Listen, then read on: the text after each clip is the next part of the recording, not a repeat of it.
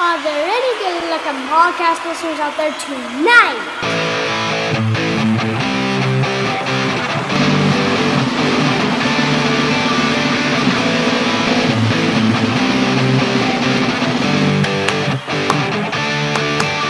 Soccer dude rocking America. He doesn't know soccer, but he's gonna talk about Soccer dude rocking America. Tactical analysis. Transfer news. Unlikely.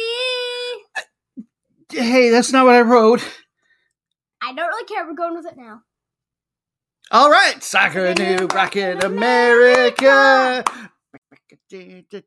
Soccer dude rocking America. Featuring person dude talking about soccer lots. Hello and welcome to Soccer Noob Rockin' America featuring Person Noob.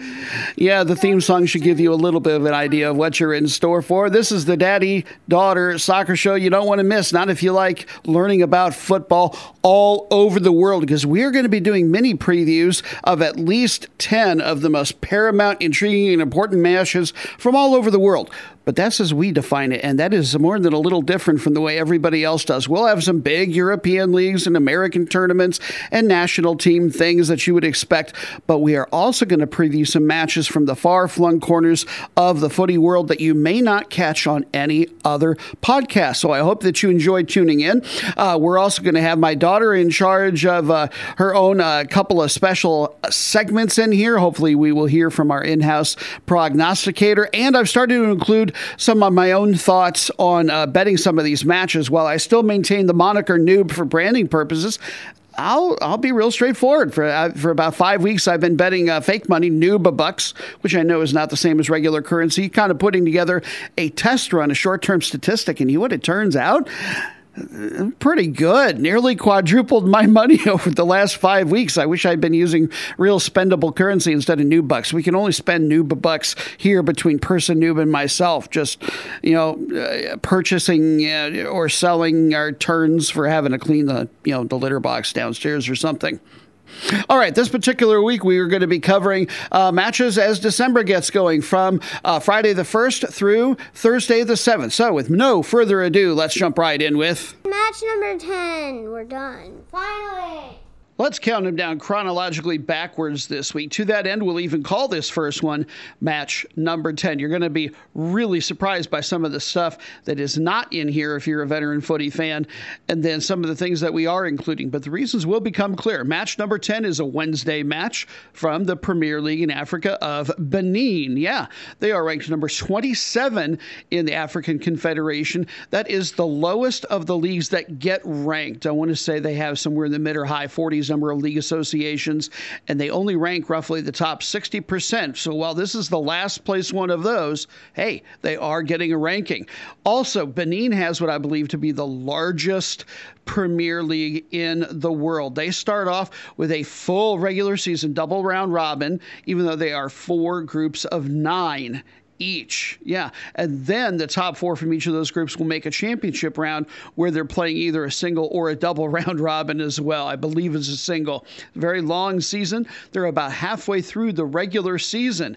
Uh, the best two teams in Group D, the ones we're going to look at, we are using automatically by rule because we love to talk about number one versus B matchups when they are tied on points, and they are. Talking about number one Sobemap versus number B Ayema in Group D. Now, Ayema actually lead by one on goal differential, and when they played earlier in this uh, regular season at Ayema's place, they just played to a nil-nil draw was all.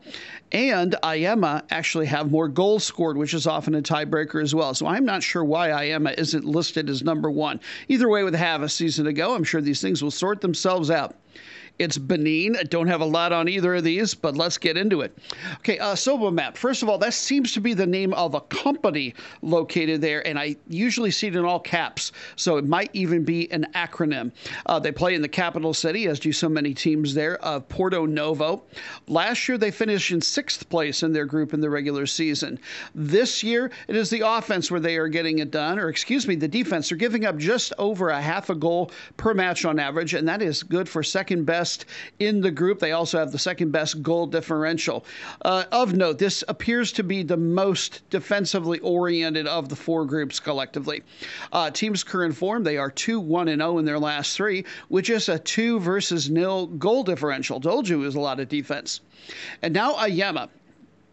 That word means something like leader or ruler in Arabic, which sounds like it could be used for a soccer club. I never found any direct evidence that there was uh, wasn't perhaps some other reason that that is the name of this club. It's my best guess. Could be a company that is named Ayema after that word and that you know sponsors it. They are also out of Porto Novo, and last season they won this regular season group, went on to the Champions round, and finished in third place. Not good enough for an international berth, but very good just the same.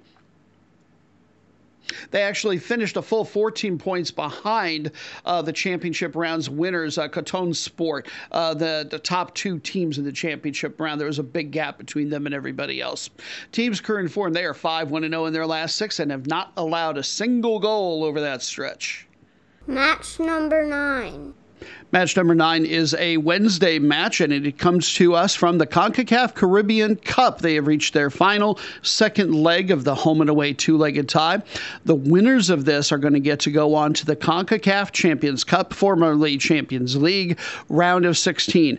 Uh, the loser of this one and the winner of the bronze medal match will also both get to go, but they will have to start a round earlier, round one. Your matchup it is Cavalier out of Jamaica versus Robin Hood out of Suriname. And it is Robin Hood that won the first leg one to nil. But that's all you're going to get out of us for this particular one because Noob uh, my tumbly is starting to get a little rumbly earlier in the podcast. Perhaps I have not had enough to eat today, but this is the time we're going to take a culture break. And a culture break around here usually means something food oriented from where the match is being held, and that holds true today. We're going to learn about the ackee fruit. It is the national fruit of Jamaica. It is also a key part of the national dish that is ackee and saltfish. Now, ackee, interestingly, is a savory fruit. I'll be honest, I don't think I would like it. I like tart, I like sweet, but something about the texture of a fruit and the fact that it would taste like scrambled eggs, from what I've read, seems a little bit weird for me. Now, I'm adventurous. I'll try anything at least once if it's a national dish. If that many people like it, well, it's got to be good with saltfish at the very least. Now, if you're not familiar with ackee in this country, that is because it, perhaps it is illegal to import it, at least in its fresh state into the U.S. because of toxicity when the fruit is unripe. Now, you can find it in the U.S. in canned form, however, because then it's okay. As it ripens, basically, the seeds are like a sink and they convert the toxin into something else, a different type of chemical from the same family but isn't poisonous anymore. This is a really common food for breakfast in Jamaica. You'll often find it served with a fried breadfruit, which might sound sweet, but once again, it's also a savory. Or you might find it then or other types of day, times of day with dumplings or with vegetables. A couple of commercial uses. It is used for fish poison. Also, the flowers are used for decoration, or the chemicals in those uh, are often used to make cologne. And the wood uh, from the tree from which this tree, uh, this fruit comes, is incredibly durable. It gets used in like canoes and paddles and a variety of other things. It's a really durable heartwood. So now you might have come for the soccer, but you learned about Jamaica's national fruit. You know a little more than you did before, or something. Match number eight. Our other Tuesday match takes us back to Africa, but we slide on over to the women's side of things for a big tournament. The AFCON. This is their continental championships from the national teams. It's actually their qualification event, the second of two qualifying rounds. This is the second match of the home and away two legged tie. Now, give you a little bit bigger picture 11 teams are going to advance out of this round. There's 11 total matches being played. They will join Morocco to round out a full 12 for the event proper and knockout stage. Best looking matchup to us looked like Botswana versus Kenya. These two are seated right next to each other. Leg one, it was uh, Botswana earned a tie on the road 1 1. Now let's talk about them first as hosts this time. The Mares or the Zebras, a couple of nicknames. They are fairly young by women's national team standards. Uh, played their first ever match in 2002. FIFA rank number 150, highest they've ever been. Wasn't very long after they were uh, formed, essentially. Uh, 2003, they were ranked number 102. They were seated number 29 in this event, so well in the bottom half. Never qualified for a World Cup, and in fact, their first ever AFCON proper that they qualified for was the last one, 2022. And while they didn't advance uh, past the beginning stage of that, they did get a win. 1 0 3 was their record. Regionally, they've done better. 2020, in fact, they finished runners up in COSAFA. I believe that's the Southern African uh, Football Subconfederation, essentially. They were runners up in that. In this event, oh, they didn't have too much trouble in the first qualifying round. They beat Gabon 10 to 1 on aggregate in the home and away. Wow. Key player to look for, top 10 in event scoring with four, is uh, Gayuni Adiwe, Ot, uh, Ont Lametse. I can't believe I made it that through that whole thing with that one stumble, and that's even if I got it right to begin with. Ha! Team's current form? Well, before their leg one tie, this team had lost both of their recent Olympic qualifying matches, so they're bouncing back some. All right, and now Kenya. This is a team with a lot more experience historically. They were founded in 1985 when a lot of countries around the world didn't have a women's national team at all. Uh, their FIFA ranking is number 147. Highest they ever achieved was in 2018, just outside the top 100 and number 108. They too have never qualified for a World Cup. The only AFCON they ever qualified for was in 2016, and they went 0 0 3. However, in 2019, they did win their sub-region, which is in Central Africa, the CECAFA Subconfederation. Interestingly, the 2021 event of that was canceled, so they didn't get some, any experience there. And then they were banned for the next one, and that was because not of anything the gals did, but uh, their whole FA, I believe, was suspended, probably due to outside interference. They were seeded number 28 coming into this event, and wow, did they get an upset in the first qualifying round. I don't think anybody saw them getting past number five seeded Cameroon, but they ju- did just that. 1 1 uh, on aggregate over the two matches, and then beat them 4 3 on penalty kicks. They are captained by. Emwanalina Adam. She is a forward who plays for a Turkish club, uh, Hakkarigücü Sport. Uh, team's current form, well, they haven't played any matches this year outside of this event, so you know just how they've done. Match number seven. The first of our Tuesday matches, match seven, lucky number, is for the title in the CONCACAF Central American Cup, second leg of the home and away two legged tie. The winner is going to get to go on to the CONCACAF Champions Cup round of 16. Uh, numbers B through six. Yeah, five more teams will get to go to the event as well, but start in the first qualifying round. Yeah, that's a lot more than get to go out of the Caribbean region, but the Central American Subconfederation is considered stronger. So there you go.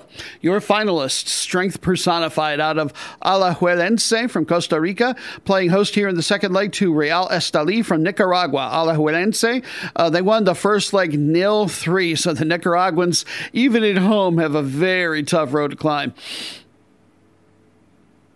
Series between these two, uh, Alajuelense have had the best of it. Uh, 4 0 0, perfect record. You can see how this one's going to go. See if there'll be a miraculous comeback. 11 o'clock Eastern Time, Fox Soccer Plus or VIX streaming, the two places you can catch it. Started to do bets noob likes. I do not like this one because of the big lead. Real Esteli, uh, they could push, probably not get a win, but who knows what. Well, they could get a win if they push hard, but Alajuelense might just be playing for a draw or a low scoring loss. Who knows? Wouldn't bet this one. All right.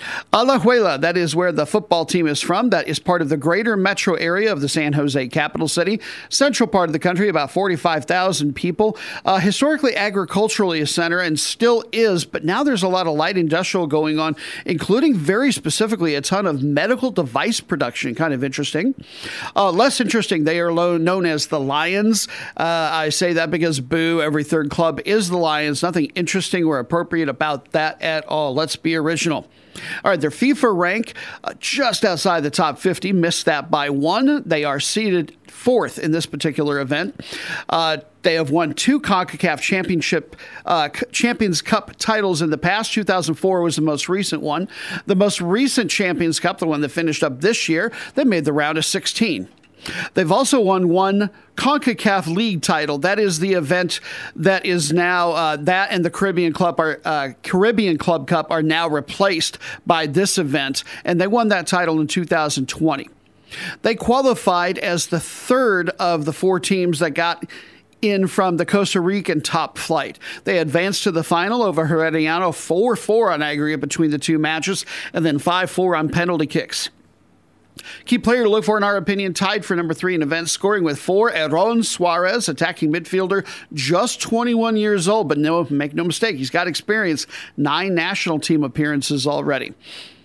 Now, I mentioned the Primera División that they are a part of. That is the fourth ranked league in all of CONCACAF. That's why they get four in this particular event, four berths, because they're one of the top two in that region.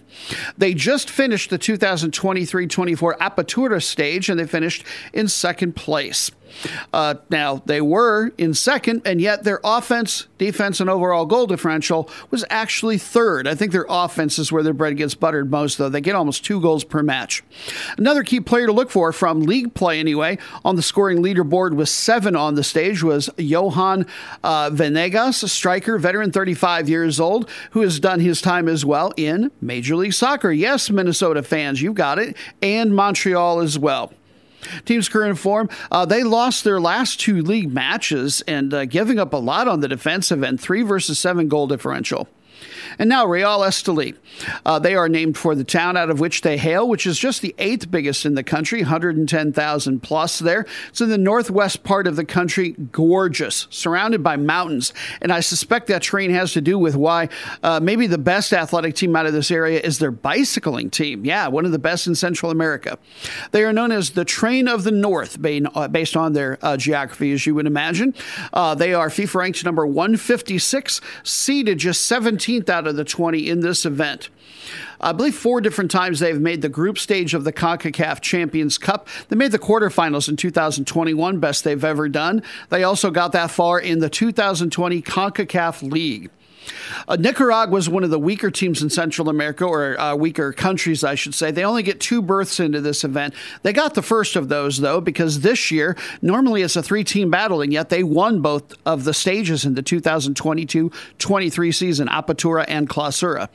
And they got something of an upset in getting to this far. They advanced over Independiente last round out of Panama, 3 2 on aggregate. And then speaking of their league, the 2023-24 season, the Apertura just ended as far as the regular season, and they had uh, they won that, and they had the number one defense or offense, excuse me, with uh, two plus goals per match. Also, the number one defense, number one goal differential by a factor of four. They were really the best uh, last year and this year so far. Key player to look for from league action, top 10 scorer with five was Byron Bonilla. Team's current form, well, that leg one loss snapped a dominating 10 match unbeaten streak in their home country. Match number six. For our final match on Monday, we swing on over to Asia, where they are in the Champions League, and it is the group stage where there are five groups of four in a double round robin. The winners of each will advance, as well as the best three number two finishers from both the East and West regions of the tournament. This is the last match, and uh, the matchup that looked the most interesting to us. A lot of things have really already been decided in Asia at this point. Number one, Al Ittihad out of South, uh, or not, excuse me, not South Africa. That's the wrong essay. Saudi Arabia. Arabia. That sounds more Asian. Versus number B, Sepahan out of Iran. Now, it had already lead Sepahan by two. And uh, number three, Al Quwa Al Jawaya have to make up three points and eight on goal differential just have a shot to move ahead of Sepahan as things stand right now. So, because things seem pretty set at this particular stage of the tournament, what a great time for us to take a break for a segment that is near and dear to my daughter's heart. And that is, unfortunately, she's not here to sing it with me, Aminals. Aminals aminals, aminals from around the world. As you can hear, it really doesn't have a melody, whether it is one or both of us. That is the same every week, but we still enjoy it. She has been uh, so busy with uh, sports and music and everything now that she started middle school. It's a little harder to pin her down. So I am going to take over for this particular segment, but she did pick the animal that is not endemic purely to Saudi Arabia, but that is on the western edge of their range. She found an endangered animal called the dugong.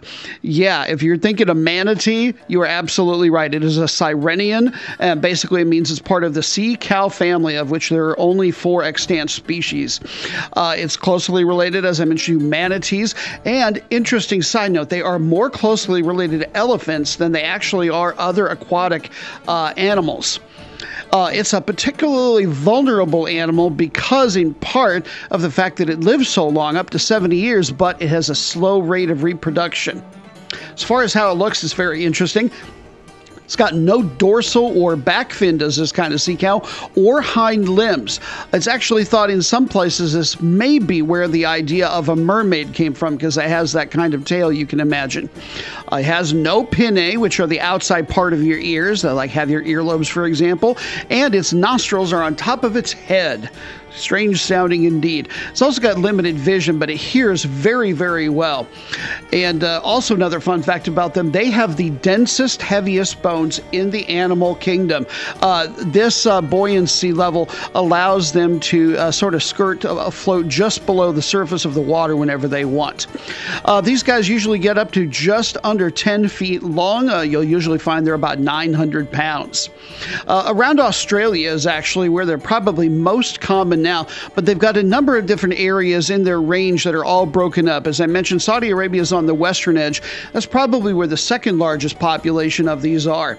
Uh, in Arabia, the uh, tusks were used as material centuries ago for sword handles. There's been lots of different reasons they've been hunted in lots of distant areas, but that is particular to this particular part of uh, their range. It feeds almost exclusively on seagrass. There are a few little invertebrates that will go out of its way to eat, but nothing major, jellyfish and the like. Uh, because of that, it mostly eats in places like bays where the wa- water is wide and shallow. That's where the seagrass tends to grow. And because they're so big, they're very social animals, but you don't tend to find one more than one or two in a place. Perhaps a, uh, a male and a female who have uh, mated together because they eat so darn much food. They each need a lot of space. Uh, in addition, I mentioned to the uh, tusk material being used for sword handles. It's largely been hunted for centuries for its meat and oil, although that is taboo other places like in China where there's a lot of uh, culture and folklore surrounding uh, the look of this thing. Again, see that uh, mermaid idea we threw out there before.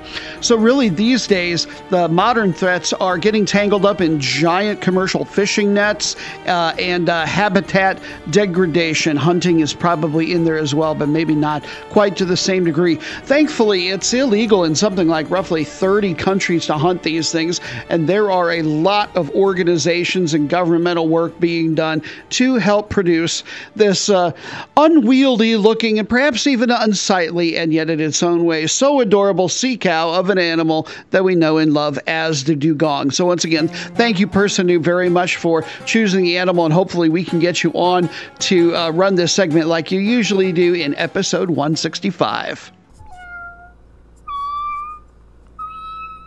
Doesn't seem to matter that we are doing things chronologically backward this week. Nothing throws off those hungry felines they crave a recap of last week's matches. Let's give it to them. Last week, Saturday's match number one was from the Venezuelan Primera División. Number one, uh, Deportivo uh, Táchira took on number B, Caracas, and the result was a 1 1 draw. And then uh, Táchira, they won 4 1 on penalty kicks. So, congratulations to the national champions down there. Match number G, uh, B, rather, from the English Premier League. Number one, Man City took on number two, Liverpool. They played to a 1 1 draw. Their superstar, uh, Erling Haaland, had a goal. Jeremy Doku was the player of the match, according to the FotMob application I like. He was 12 out of 15 on dribbles, created four chances, had a great game.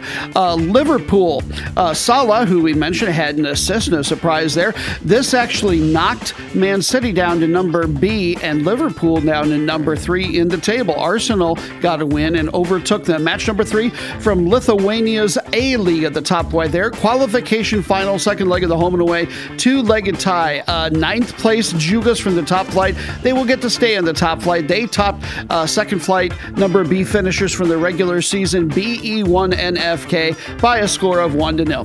Match number four from the Chinese FA Cup final, Shanghai Shenhua and Shandong Taishan played in a neutral site, and it was Shenhua getting the 1 1 0 win for them. Ibrahim Amadou, that we mentioned, uh, did in fact get a yellow card. We said he was rough, and he sure is.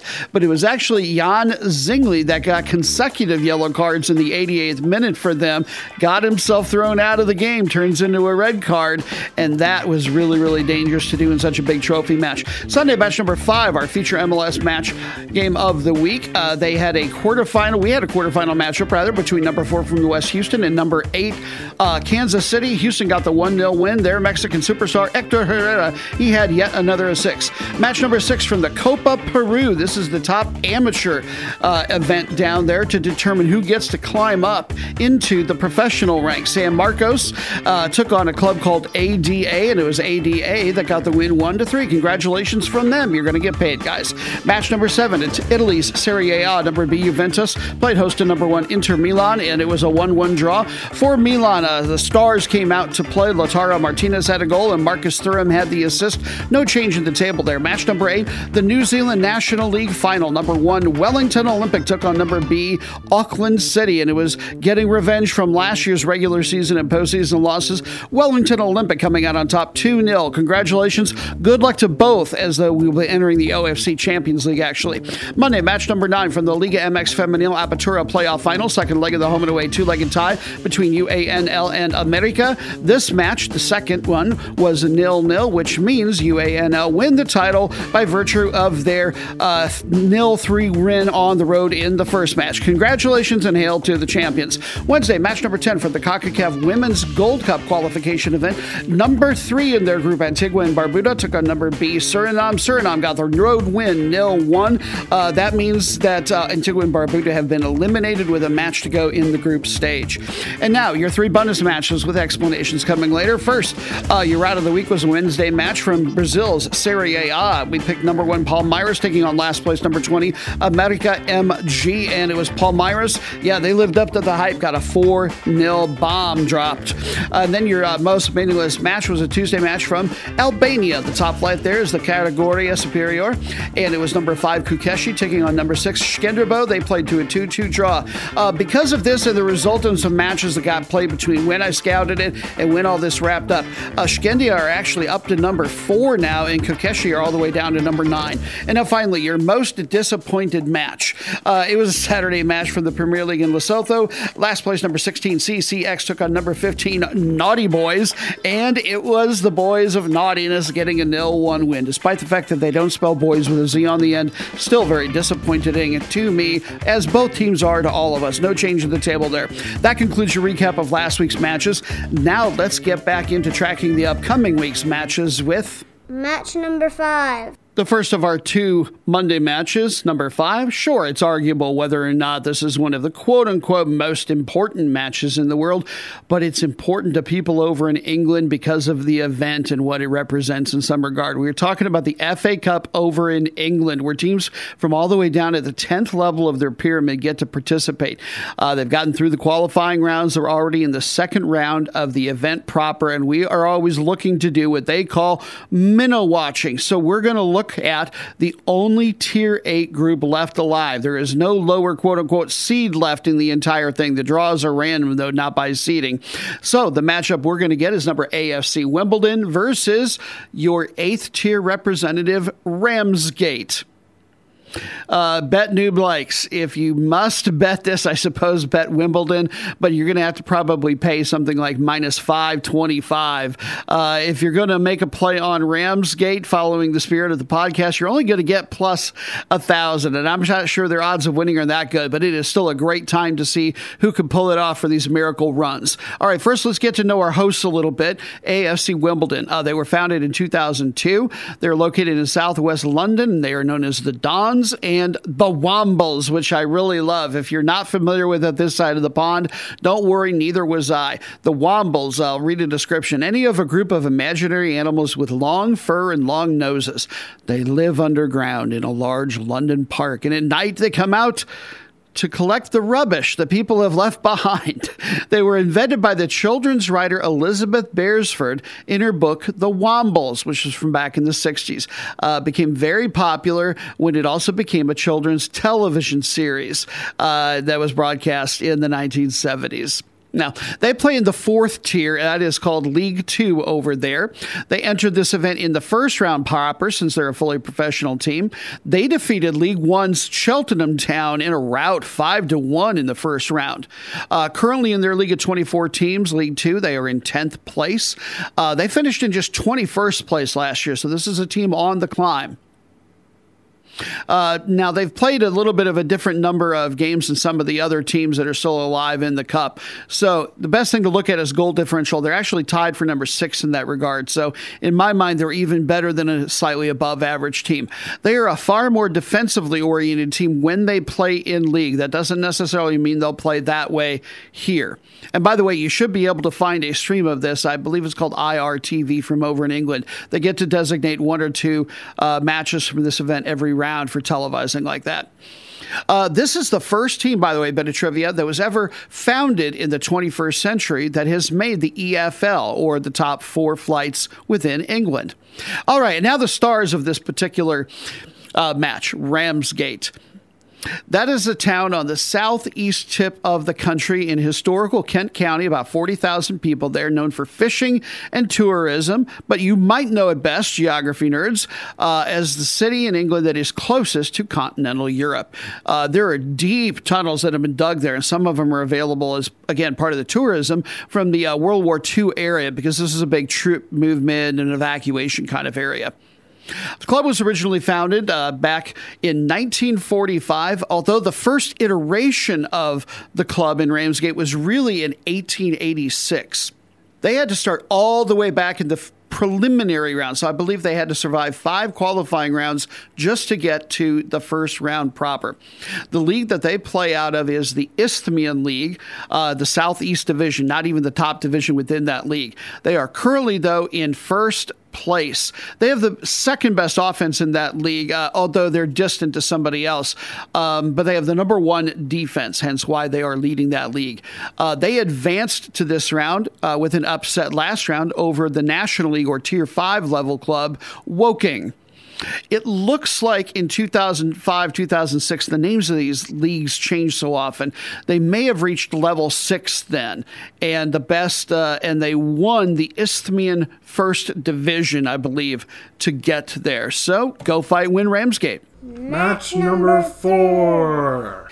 Match number four is the one that's going to round out your weekend. We're headed to South Korea's K League One, which is the number three ranked league in all of Asia.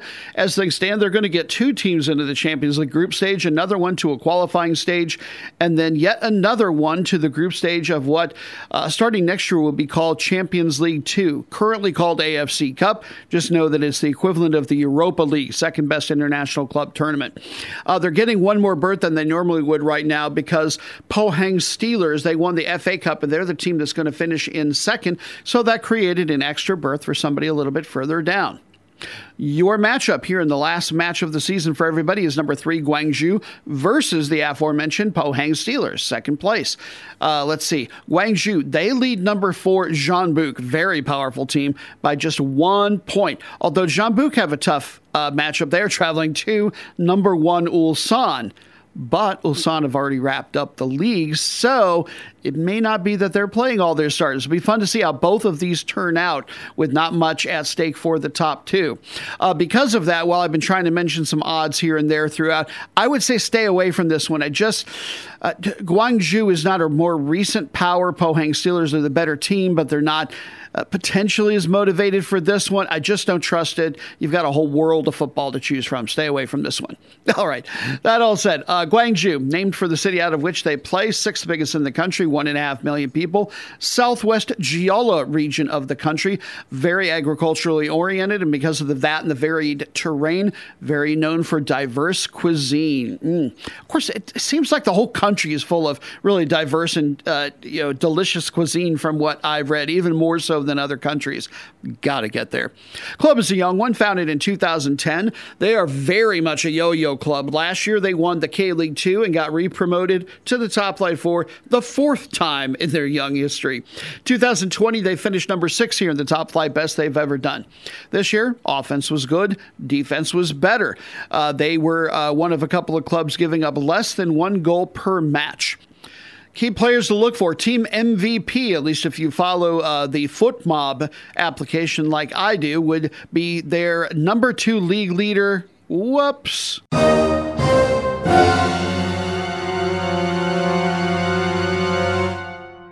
Oh, it's been a while since I've done that. I'm so uncouth. Number B league leader in assists with seven was Hyun Suk Do. Plays right back for them. And then a guy that I'm sure I would love to watch if I could find a stream of this. I always love looking for players who are really, really physical. Number one in yellow cards on the year with the only one in double digits with 10 was Sun Min Lee, central midfielder, 2023 All Star. So certainly more than an, an enforcer. Only one goal, one assist on the season but you know, loads of touches was good in most of his other stats, as you would imagine. Team's current form 0-1 and 2 in their last three. Now, Pohang Steelers. Uh, Pohang, by the way, is an east central uh, port city. Uh, has maybe half a million people, is all.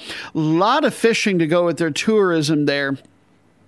And one of the local specialties is a piece of nightmare fuel called the hagfish.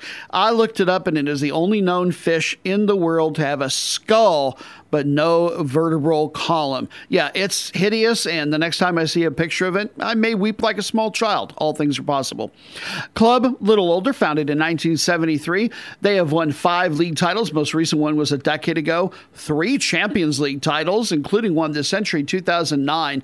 And then that same year, they finished in third place in the FIFA Club World Cup, which is a really big deal because that's always dominated nearly by Europe. And then when it's not, it is typically South America uh, South American clubs winning it. Last year, this team also finished in second place. Uh, this year, despite the fact that they weren't even managing a goal and a half per match, I was actually second best in this league. Goals really came at a premium. Key players to look for uh, number one in league assists with eight was Sung Dong Baek, left winger. And then second best in the league in goals plus assists with 19, 12 goals, seven assists. The singularly named Zeka out of Brazil, their striker, who was also an all star this year, as you would imagine. But their team MVP, in my opinion, was Oberdan, their other Brazilian defensive midfielder. Also had a goal and two assists, loads of interceptions. This is a guy who really understands the game, and he had a he was a very good dribbler and had a lot of tackles as well. Team's current form 2 1 0 in their last three. They're currently fighting in the uh, Champions League group stage, but they've already qualified for the knockout stage. So I really don't get a sense of whether or not uh, they may be starting a lot of starters or not giving guys that would normally get 90 minutes or close to it full, which is a full match, which is once again why I would stay away from this one from a gambling standpoint. Match number three. More Sunday action and another instance of if it is tied at the top, it is going to be on this show, given that it's a top flight league. And in this instance, we are going to North Macedonia over in Europe. Don't blame me if you don't know too much about the first league over there. After all, it is only ranked number 50 out of the 55 leagues, fairly small country. Still, their champion will get to go to the Champions League. They will also send a team to the first uh, qualifying round of the Europa Conference League, maybe even two. Can't remember for sure. And they're almost halfway through the season there. Uh, your teams, these are fun ones for me to for me to say. I almost said Shay. You'll find out why in a moment. These are fun ones to say because the matchup is number one, Shkupi versus number B, Shkëndija. Shkupi lead Shkëndija by one on goal differential. Uh, the lead, uh, they lead number three Struga by two points, and nobody else is close. It's very much looking like this is going to be a three horse race. So, um, taking a look at the odds, uh, let's see. Bet Noob likes. Well, the line looks like it's going to be uh, minus 102, 200, and 250. I say stay away from this particular one. If you must bet, bet on the away team Shkëndija. They've got the historical advantage between these two, but I would make it a small bet based on what I know, but based on what we're about to learn, that could change all of our minds. We're going to give it a go with our in house prognosticator, 3,500 year old Noobstradamus, here with another drug aided or drug addled, depending on how you want to look at it. Crazy vision. We might even learn something on the way. Take it away, oh mighty soothsayer.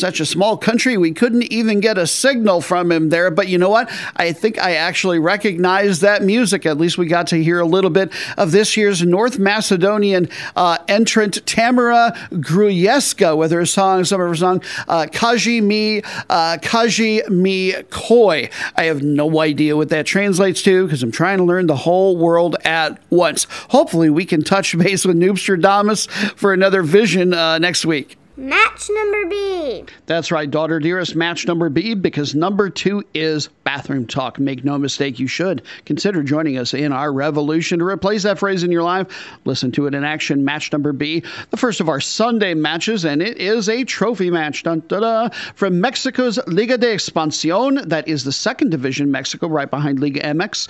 They have just ended their Apertura stage regular season, made their way through uh, most of the playoffs. Now they have reached the final, second leg leg of the home and away two legged tie. Cancun versus Atlante. Uh, the first leg at Atlante was a nil nil draw, so advantage to the much newer club, Cancun, but they're not a real big surprise. They did win nil 1 at Atlante earlier this stage. Series between these two has gone uh, more to the traditional power of the league and the much older club Atlante. They've earned a 5 2 and 2 record in recent years. You can catch this one 5 o'clock Eastern Time in the U.S. Sunday late afternoon on Streaming. Before we get into the preview, I'll tell you how I would bet it. The bet noob likes. I like Cancun for this one. Normally, I like the historical powers, but they're in really good form right now, and I will get into this a little bit more with the preview. But I'm recommending two different possible bets. Uh, first of all, you can get minus 130 if you go with Cancun uh, for a uh, win and then a draw no bet. That's on a two way line if you're looking on any major American betting site. Um, I'm going to bet this one uh, fairly large on my noob bucks right now, not doing real money yet on the 130. You might also consider throwing a small dart on Cancun just to win straight out in 90 minutes. You're going to get plus 170 on that. So one could be a really nice hedge for the other. All right, Cancun, they are known as the Iguanas. Well, that's all I need to know. It's right on their crest. Makes that one of my favorite teams ever already. The club was founded in 2020. Uh, here's some of the history. Cafetaleros uh, de Chiapas moved here in that year. There is now a third tier club that retains that name back in Chiapas. Uh, it looks like this all got started when uh, Atlante actually moved from Cancun to Mexico City, uh, which uh, prompted Cafetaleros de Chiapas to move to Cancun at that time. So a lot of moving around trying to get teams to be really, really stable for this second division. It's very, been very hard for Mexico to keep one economically viable.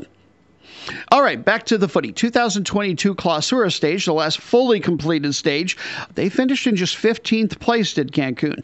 They advanced to this final over number four seed Zacatecas 3 3 on aggregate, and uh, they don't use away goals or penalty kicks. It is up to the team that is the lesser seed, which is the case with Zacatecas, uh, to win outright or they don't get to advance. I'm not a big fan of that rule, though. Uh, let's see. They were Cancun are the number one seed for this. They were number one in the regular season season. They won it by one point over uh, UDG, which is Universidad, Universidad de Guatemala. They were very well balanced this year. Uh, offense was a little bit better than their defense. They were starting to flirt with two goals per match, tied for uh, third best in overall goal differential. They won the league uh, because they had the most wins. They only had one draw, so you know they had a, a, loss or two more than a lot of people. They didn't drop a lot of points from draws. Key player to look for on the scoring leaderboard with five is Alfonso Tame. He is a right winger for them, who has also been with League One sides Tigres and Puebla in the past. Team's current form one one and one. And now Atlante, the Iron Colts, founded all the way back in 1916. Check out this resume: three Division One titles, whether it's been called Liga MX or uh, further back in the past. Three of those. Most recent one, though, the Apertura of the 2007 season. Uh, they've won two Division Two titles. Most recently, the 2022 Apertura stage. Uh, two Division Three titles, most recently 1990, 1991, and two Champions League titles, most recently 2008, 2009. This is one of those teams that I feel like should be in Liga MX and be one of the first teams to go back up once they start doing relegation and promotion there again as the second division becomes more financially stable. They even finished, by the way, fourth club, fourth place rather, at the FIFA Club World Cup in 2009. I bet they're the only non-Division uh, One team that can say that anywhere in the world. They advanced to this final, one four on aggregate over second seed uh, Universidad de Guatemala or Guadalajara, rather, I should say. Uh, they finished three points behind Cancun in the regular season. Uh, they were a team that really played small ball. They only tied for number nine on offense, getting one and a quarters goal per match and a little bit of change, but had the number one defense by a factor of two, only giving up a goal every other game on average. They were also tied for number three in overall goal differential. Uh, key player to look for, uh, where they get nearly half of their offense. Uh, top 10 scorer for them, Daniel Lahoud. He netted six on the stage, plays central midfield, midfielder for them. Started his senior career with Monterrey. We also have a USA connection here. I couldn't find too much on him quickly, but he could represent for the U.S., and that is Fabian Partida, plays midfielder. Team's current form, uh, their leg one draw snapped a three match win streak, but I still say it is advantage Cancun here, and you know how I liked to bet that. Match number one.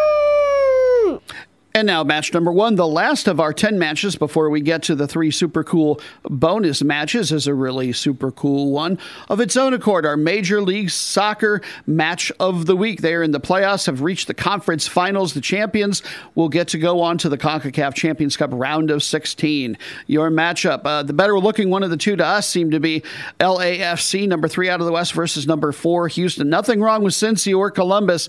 Uh, the, uh, the hell is real derby, as they like to call that one one, a great one as well. But we're going with this one uh, because they, it looks like it's going to be the more competitive of the two, at least on paper, based on seeding.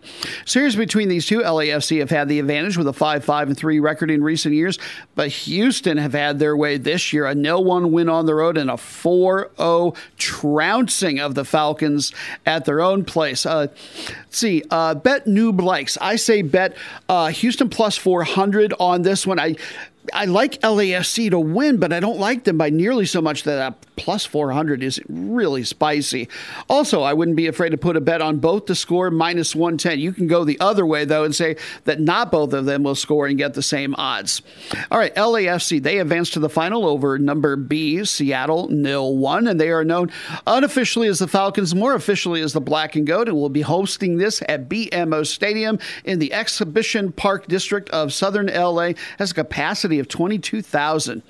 Uh, last year, uh, as I'm sure you know, this was these were your uh, defending champions. They won the Supporters Shield both last year and in 2019 as well. 2020 and 23, they finished runners up in the CONCACAF Champions Cup. Quite a resume. All right, looking at this year in the Western Conference, they had the third best offense, getting almost one and two thirds goals per match. Defense was nearly as good. You combine the two, and they had the second best overall goal differential. Key players to look for number one league scorer. He is a handful and then some 24 goals. Denis Bouanga, your Golden Boot winner out of Gabon, uh, with the uh, plays out of the left winger position. He's also tied for number one in playoff goals with four. Natural as you would expect, he was a 2023 All Star. Glad to have him over here. He had spent all of his previous career with teams essentially back home in France. Another key player to look for out of this team, and an easy name for me to butcher because of the Z's, he's Polish. Uh, second best in the league in possessions, one in the final third. That means that if they lose the ball, somebody gets a rebound. He is getting it back for you. Uh, that is Mateusz Bogusz, again, from Poland, central midfielder, just 22 years old. He is here on loan from Leeds. Uh, not too many minutes his last two matches, uh, but the month before that, he had been a really big contributor for a few weeks. Uh, he's also got three goals and three assists. Team's current form, they're unbeaten in their last six and have won three straight. And now visiting Houston, they advanced over number eight upstart KC 1 0 and are the Orange Crush, La Naranja two league titles back to back in 2006, 2007. Uh, they've been to the Champions Cup, as you would imagine, a few times. Semifinals is the best they've ever done. Last year, they didn't go anywhere nationally or internationally, finished in 13th place in the West. This year, really, uh, really similar statistically to LAFC, just a little bit less on offense, a little bit better on defense, only giving up a touch over one goal per match. Key player to look for, uh, tied for second best in assists in the league with 11, their Mexican veteran superstar, Hector Herrera, 2023 All Star, who was also second best in accurate total passes per 90 minutes. Everything runs through this guy. LAFC are going to focus on him, just you watch. And why not? The guy's got a good European resume. He's done some La Liga time, spent the heart of his career with Porto over in Portugal's top flight. And then you've got the veteran in the net, Steve Clark, 13 clean sheets. That was third best in the entire league. And then another really physical player, tied for second best in yellow cards. Again, I just love it when I run across this stuff with a dozen of those on the air. Adalberto Carrasquilla out of Panama. He is their central midfielder. He came over from a second division Spanish team called uh, Cartagena. Very good one, too. Just over 50 national team appearances back home in Panama. You got to love that kind of experience. Team's current form, and this is why I'm betting on them. They're unbeaten in their last nine. Ever since they beat Miami in the MLS Open Cup, our FA Cup, they have not lost. And uh, before last match, uh, it is worth noting, though, they hadn't kept a clean sheet in six matches. So a reason maybe not to uh, bet the house on it. Bring forth the bonus matches.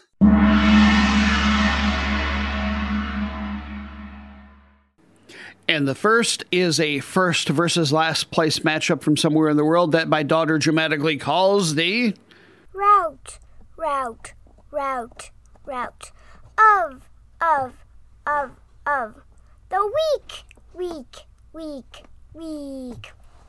Hey, she was eight. You know, a homemade sound effect like that is cool. Uh, let's see. We selected a Wednesday match for you. Back to uh, Benin we go. Their Premier League to Group C this time. Number nine, Aziza versus number one, ASPAC. I feel like I should say that differently. No person but I won't explain why. It is an acronym, I assure you. ASPAC. All right. Uh, Aziza, your last place team in the group. They play out of the city of Cotonou, which is in the southeast part of the country, the biggest city in the nation, 700,000. And is a port city and a town that name, oh, it's so pastoral. The town name means by the river of death. Gotta love Africa. Trade was really heavily affected uh, by piracy here uh, all the way back to 2012. I mean, it's still a big, strong economy by comparison to other parts of the region, but uh, darn those swashbucklers if they're still uh, buckling swashes or swashing buckles. I really don't know how piracy works. Last year, they finished number six in the regular season. This year, so far, they are without a win. And why not? Tied for the worst offense. Yuck. Only getting one every other goal or every other game on average. Worst defense as well, giving up almost one and two thirds goals per match in a league where goals kind of come as a, uh, a premium to begin with. And then they have the worst goal differential by far, by a factor of 50%. Team's current form, they have lost four straight. And now your visitors, the number one side of ASPAC, which in fact is an acronym, stands for Association Sportive du Port uh, Auton- um, I think maybe, de Cotonou FC. They're known as the Harbors in the blue and whites, and I love their crest. They get my award this episode for favorite crest on the show. They've got an anchor drawn in the foreground, and how the vertical part splits the background of the crest has depiction of uh, beach on one side and uh, the ocean water on the other, and it's quite lovely.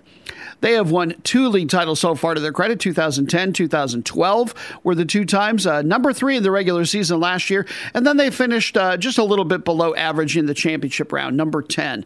Uh, this year, very solid. Second best in their group in offense and defense, tied for second best in overall goal differential. I'll be honest, they're not my favorite to win it all, but three points here on the road would go a long way towards uh, potentially proving me wrong. Team's current form, they have won five straight and only allowed a single goal over that stretch. Could you be the most meaningless match in the world? Yes, you could. You're so boring. Meaningless. Bonus match number two is all about serenading two teams that may not deserve it, but they're going to get the love from us. The most meaningless match in the world is comprised of two teams smack dab in the middle of their table. They're not really in danger of having to get relegated, but it doesn't look like they're going to be going to an international competition either. The most meaningless match in the world that we have selected for you comes from Scotland. This is a Tuesday match. The Premiership there is the 10th ranked league in UEFA. Four teams will get European berths. Uh, one team will get relegated. One team, second to last place, will be in what's called a relegation playout match, may or may not get relegated. These two teams probably don't have to worry about a thing. It's about a third of the way through, uh, a third of the way or so through the season, so things can change. But right now, it's looking like number nine Ross County and number eight Motherwell in that middling position. They're actually a little bit below average right now. They were both a touch higher than that when I first scouted this a week ago. Still going with it. Motherwell, they lead Ross County by three on goal differential. Yeah, they're tied on points. Uh, Let's see. Motherwell, they trailed number four, Aberdeen, by eight points. That's the lowest uh, point in the table. That, of course, marks a position of getting to go to a European tournament. Ross County, they lead number 11, Johnstone, by just three points. Maybe not quite as meaningless as normal. Series between these two has been all Motherwell. They've added meaning of their own regard. 21 8 and 12 has been their record, but they only earned a 3 3 draw at home earlier this season. All right, time for your bet noob likes, but do not love, and you'll find out why shortly. Uh, Ross County, you can get plus 150 betting them to win. That is what I would do. Just don't bet the house on it. Now, Ross County, they are known as the Staggies, and they play out of historic Ross County in a town called Dingwall. And it is truly a town, not a city, in the Scottish Highlands, former Eastern Port. It's now a little bit further inland, population of 5,500. They have won the Division Two title two different times, most recently 2018 19. Last year, they were in 11th place. That was that relegation playout position we mentioned before. Uh, this year, number 10 on offense is all. They're not even getting a goal per match on average. Uh, they've got tied for the sixth best defense. Not what I would call a true small ball team. They are giving up a goal and a half per match. Uh, I think they're a little bit more likely to slide by season's end than climb. They're only 10th best on goal differential. Key players to look for in this match. Number one in saves per 90 minutes at almost four is Ross Laidlaw. Giant. He's six foot seven. That's tall even for a goalie. He's got five clean sheets and is number four overall in league save percentage. But I think that their team MVP also on that defensive end, center back from Wales, Ryan Leak. He is tremendous at duels and really specifically good with aerial duels. I think he was winning over three out of every four of those. That's insanely good. Maybe he's almost as tall as the goalie. I should have checked. Team's current form, their win over St. Mirren in their last match snapped a 10 match winless streak. All right, now your most meaningless fact to go with the most meaningless match. Dingwall's Post Office was named the UK's most improved delivery office of the year in the Royal Mail's 2021 awards. Yes, news you cannot use. All right, now Motherwell. Uh, that is also the name of the town out of which they play. I believe in Scottish it's more like Mitherwell with an I instead of an O like mother. Anyway, the town is about 15 miles southeast of Glasgow proper, has maybe 35,000 people in its borders, is all, but it's contiguous with an urban area with another town called Hamilton, so they draw from a lot of areas. Uh, formerly, their nickname was Steelopolis because it was a major steel center, but that ended in the 1980s with a big strike. Now, uh, you know, the economy went south for a while, and now it's coming back with more of a service economy. A lot of call centers too. That would be interesting. I have no problem with getting uh, dealing with people at call centers from India, one of my favorite cultures. But I think it would be so awesome if uh, some of that best shoring ended up over in Scotland from here in the U.S. I think that would be a fun change of pace for me. Uh, nicknames they are known as the Steel Men and also simply the Well. They have won one Division One title, I think, long before it was called the Scottish uh, Premiership. 1931-32 was the season. Internationally, a, a, couple of nice points. Twice in the Europa League, they have made the playoff round, which comes right before the group stage. Uh, 2012 was the last time they did that, best they've ever done. Last year, they finished in seventh place. This year, they're really trying on offense. They're a bit above average, uh, over one and a quarter goals per match. Worst defense in the league, though, giving up over one in two thirds in a league where this uh, seems to be a theme for this show. Uh, goals have been a little bit of a premium. Eighth best overall goal differential.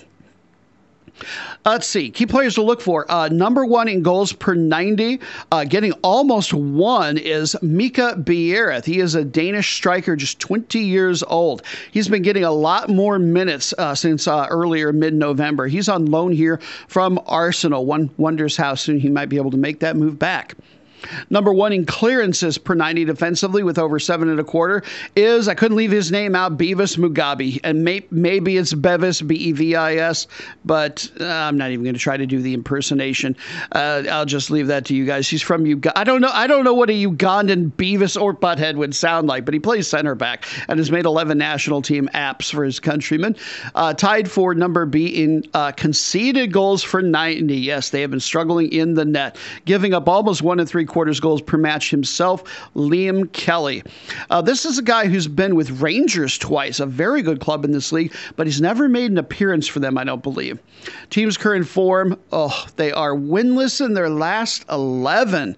Boy, normally these uh, forms are forms I'm used to seeing in the very last bonus match, but these two have been struggling. And as you can see, this is why I'm saying bet a little bit on draw Ross County, perhaps. This, despite the fact that their last two matches, Motherwell has earned draws, and that did include an impressive 1 1 draw at undefeated Celtic. So we had the opposite, so to speak, of chronologically forward for this particular episode. And now, as always, match number 13, the third and final bonus match. Well, you're going to get the opposite of good soccer. This is the match of Disappointed! And Kevin Sorbo's scorn is appropriate because these two teams are awful. They occupy the bottom two spots in their standing. The match that we have picked worldwide for you this particular time is a Tuesday match from the Premier League of Kuwait. It is the number 20 ranked league in the AFC, so just a little bit above average, no thanks to these two sad sack bottom feeders. Uh, the last place two at the end of the season of these 10 teams will get relegated. They're almost halfway through the regular season, and then they will divide into championship and relegation rounds. Your matchup, can you smell it from where you are? Ugh, I hope not. Number nine, Khaitan versus number 10, last place, Jahra. Khaitan lead Jahra by four points right now. Uh, they also trail number eight, Fahaheel by two on goal differential. So Khaitan are just barely in the relegation zone.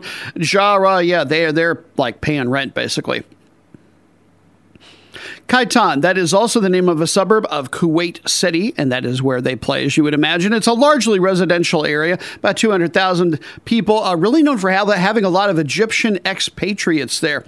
Uh, this club is largely known as a farm team for other clubs. They don't tend to purchase a lot of uh, ready made players, so to speak. But nevertheless, uh, we here at uh, Noob accept no excuses. You're still here, you're disappointed, and that's the way it is. They've won the second division twice, and it's been a long time since they've even managed that much 1970 71. And uh, they're equally bad on both sides of the ball. They've got the second to worst offense and defense. Defensively, woof, giving up two and a quarter goals per match. Yikes. And yet somehow they're only tied for worst on goal differential. Uh, one, uh, I don't want to say their uh, best player, their least bad player on the scoring leaderboard with three is uh, Wellington Carvalho. They're Brazilian. He came over uh, from uh, Division Two side over in Spain called Chaves. It's not too bad. Team's current form, they got a win over Sahel, and that snapped a six-match winning and three-match overall losing streak. But it should be noted that Sahel that was in their FA Cup, and then it's not a Division One team. So so don't be too impressed. I'm sure you're not. And now Jahra, that's a city that's about 20 miles west of Kuwait. Historically, this is a very agricultural area. Uh, they are known as the Sons of the Martyrs. Portland, Seattle, you thought you had politics involved in your soccer? Look out. Uh, they, this uh, team in this region is actually known probably even better for its fencing club. They're pretty good at that. They should just maybe dump the soccer entirely. They've actually have one title in the past, but it's been a minute. It was in 1990. Uh, four different times they've won the Division Two title. Last time was 2021-22. So some yo-yoing happening there happening there. Best international finish they've ever had was in a. Uh, not an AFC thing, but Arabia, they tend to have a lot of their own tournaments, like the uh, uh, GCC, the uh, Gulf Club Championship. Yeah, I think that's what it stands for. In any case, they won it in uh, No, they made the quarterfinals in 2012, 14, and 15. So a little bit of success. They just don't seem to be able to replicate it in league. Last year they finished in eighth place. This year they are winless and only even have one little tiny point, one draw somehow. Somebody had pity on them. Worst offense in the league, averaging well under a goal per match. Tied for number seven on defense, uh, giving up two plus goals per game. And they are the team, as you would imagine, that Khaitan is tied with for worst goal differential on the scoring leaderboard for them. This is probably like 100% of their offense because he's got three, and that's uh, another Brazilian, as you would guess, Rodrigo Uri. He plays midfielder for them. Give you an idea of the uh, level of talent maybe at this uh, over in Kuwait or at least in the bottom of this league. Before he was here, this guy had spent his entire career playing for Serie D leagues in Brazil, the fourth tier, and Brazil, Brazilian like uh, state or provincial leagues is all. And yet, you know, here he is, you know, leading uh, this sad, you know, group of troops. Team's current form winless in their last 13 matches, and they have lost five straight. And thusly, being so disappointing, we will not wish them good luck nor good fortune, but rather shoo them away in our traditional fashion. It was bad. It was awful. It was terrible. Get him away. Hey, boo! Boo! And that's a wrap on episode 164 of Soccer Noob Rockin' America, featuring Person Noob, the World Match Mini preview show that you should never ever miss. In fact, if you've enjoyed it, please uh, thank you for listening, first of all, and tell us, uh, you know, tell your footy minded friends about it. We would really appreciate that. Thank you very much to my daughter for everything she contributes to the show. Mwah, Person Noob, love you very much. Uh, the management, no kisses for you, but thank you very much for all the editing and production wizardry. Until we can do it again in a few days, have yourself a fabulous footy week. Take care.